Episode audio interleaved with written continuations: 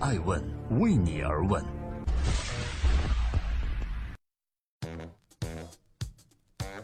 Hello，大家好，农历戌狗年初六，欢迎聆听《守候爱问人物》，我是米小璐。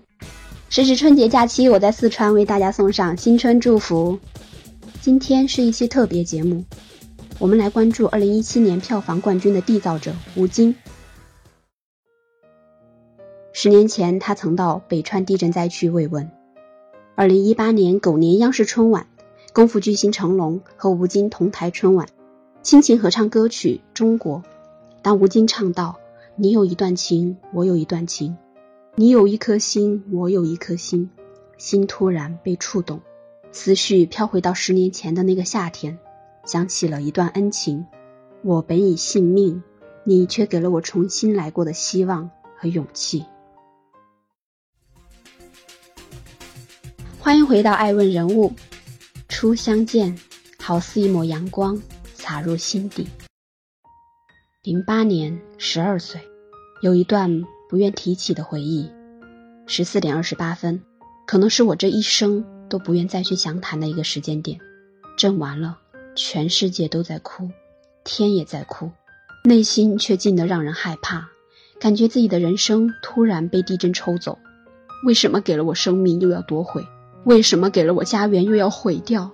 大悲之后的大失所望，让自己慢慢变成没有灵魂的躯壳，行尸走肉般的活着。原以为人生也就这样了，大阵不用跑，小阵跑不了，能过一天是一天，多活一天赚一天。铺天盖地的支援，大家似乎有一点理所当然。在初一的时候，老师组织大家到班级里发矿泉水，有同学不守秩序，蜂拥而上。老师气得大骂：“你们还有没有自觉？你们对得起谁？要靠别人的帮助过一辈子吗？整天浑浑噩噩，摸着你们的良心，这一切都是谁换来的？”老师摔门而去，但似乎没有人听得进去。可能真的如此，悲到彻底，喜出无音。你说要坚强，要加油。那天下午有点闷热，和往常一样，有人捐赠了物资。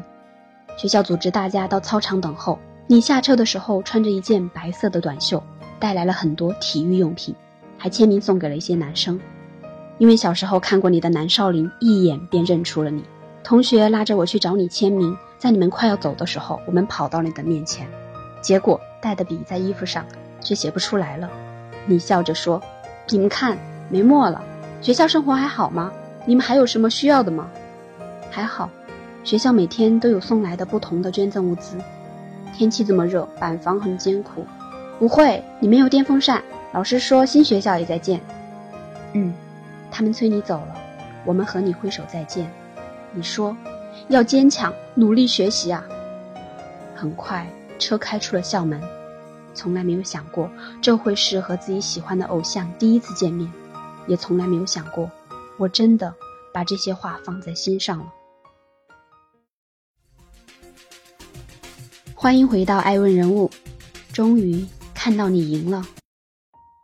你去汶川去救灾之后，也在周围的朋友中听说，看见你在灾区搬运分发救灾物资，没有所谓明星的架子，和工作人员同吃同住，午休就是在树下的石板上。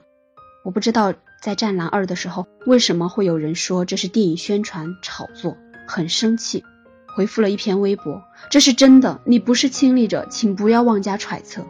结果被列为水军，我不知道为什么一个这样的人还要被恶意伤害。为了拍《战狼》，你去部队体验了两年，和战士同吃同住同训练。我想这才是演员的自我修养，在浮华的圈子不会迷失自我。对于一些媒体报道你拍摄所受的伤，你也觉得不需要被传播，因为这是正常的，这是一个演员的职业操守。如果真的要这样说，只能说自己的底线高于他们的理想。但是我觉得还是需要被传播的。真正踏实做实事的人应该被大家看到，更多的人才会知道，没有人会随随便便成功，没有人的人生一帆风顺。我们应该怎样去为自己的梦想努力？不然，充斥着媒体的就是擦破脸皮都能被粉丝心疼到热搜第一的消息了。我不排斥娱乐，但请不要只有娱乐。况且有些都算不上娱乐。在考研的日子里，《战狼二》首映那天，图书馆闭馆之后，一个人去电影院看了电影。真实的你让我相信剧中的你，经历过灾难的我让我相信中国军人的力量。这些都在我迷茫不知所措的时候反复激励着我。是你让我相信，被眷顾的始终是认真做事、努力生活的人。战狼一，战狼二，你终于赢了。欢迎回到爱问人物，特种兵，战狼一，战狼二。你拍的戏我们都会看。如果说是怀着怎样的心情去看，可能我们会和别人有些不太一样。除去电视电影本身，可能我们会有着更强烈的拥军情节和对你更亲切的感情。那个时候，爸爸在外地，村里的领导组织大家撤离堰塞湖的时候，家里就只有十二岁的我、八岁的弟弟、奶奶和妈妈。撤离的当天，由于不熟悉路线。堵塞的河道里的水越漫越高，我们看着一群解放军在没有任何防护措施的情况下趟过河，帮大家收拾东西、规划路线。坍塌的山体、堵塞的河道、上升的水位，需要翻过好几座山。有一个小哥哥背着同路的一位老奶奶，还一直问我要不要帮我背书包。妈妈跟我说：“哥哥比你大不了几岁，你要自己背。”路上休息的时候，妈妈跟我讲。那个哥哥才十八岁，你把你带的零食和水分给哥哥吃掉。你看他热的衣服都湿透了。我拿给他的时候，他却告诉我说：“我有吃的，小妹妹你自己留着吃。”很多人都把自己带的食物分给解放军哥哥，但是没有一个人要，只是看到他们在旁边啃着一块小小的饼干，喝着水，还把自己的水分给我。后来我才知道，那块小小的饼干叫做压缩饼干。你拍摄的军人题材的电视剧、电影和这次救灾的所见所闻有关吗？最近两年看到会让许多长大以后我就成了你的系列报道。四川青川的强天林，零八年地震时偷偷一个人溜出学校，想要回家，途中突发余震，导致山体滑坡。当他面对滚滚巨石手足无措时，一名解放军冲过来，用身体为他挡住了砸下来的石头。长大之后，他。成为了你，当年很多这样的救命之恩，奠定了很多少年的人生基调，也有很多人的身体力行，成了许多少年的精神支柱。问过一个当兵的同学，是什么促使你去参军的？他告诉我说，一方面是当初看了吴京的《我是特种兵》，更多的是当年在地震中看到的当兵的人和我们当地人的那种感情。我想，这种感情就是军民一家亲吧。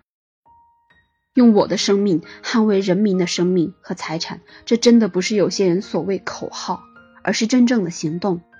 我是从那个时候才认识吴京的，之后会下意识的关注他，但真的是觉得他很不错。为了拍《战狼》到部队体验，做一名真正的中国人民解放军，和我们一同吃住训练。优秀如他们，我也总是在想，自己一定要努力一点，再努力一点。如果以后有机会见到你，能够有勇气不丢脸的告诉你，谢谢你温暖了我，激励了我，我一直在努力的生活着。在我的价值观里，一个人最大的价值或者最值得骄傲的事情，可能不仅仅是单纯的赚了多少钱，拿了多少奖，达到多高的造诣，而是他帮助了多少人，影响了多少人，造就了多少人。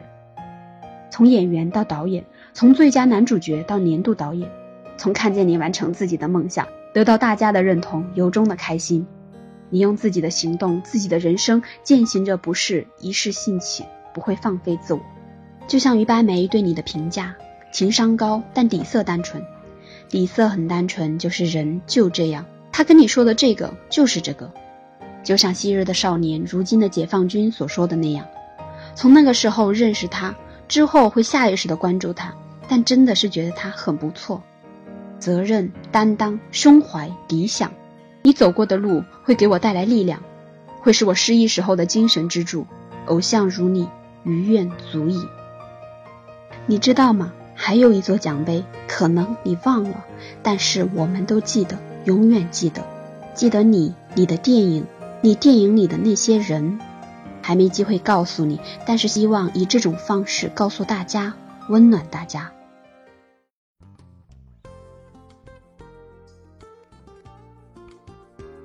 爱问每日人物想说：生活中总有一些我们意识不到的举动，在默默的影响他人，或许是好的，或许是坏的。爱问人物希望全都是好的，爱问人物希望你忘掉坏的，留下好的，然后把这份善意传递出去。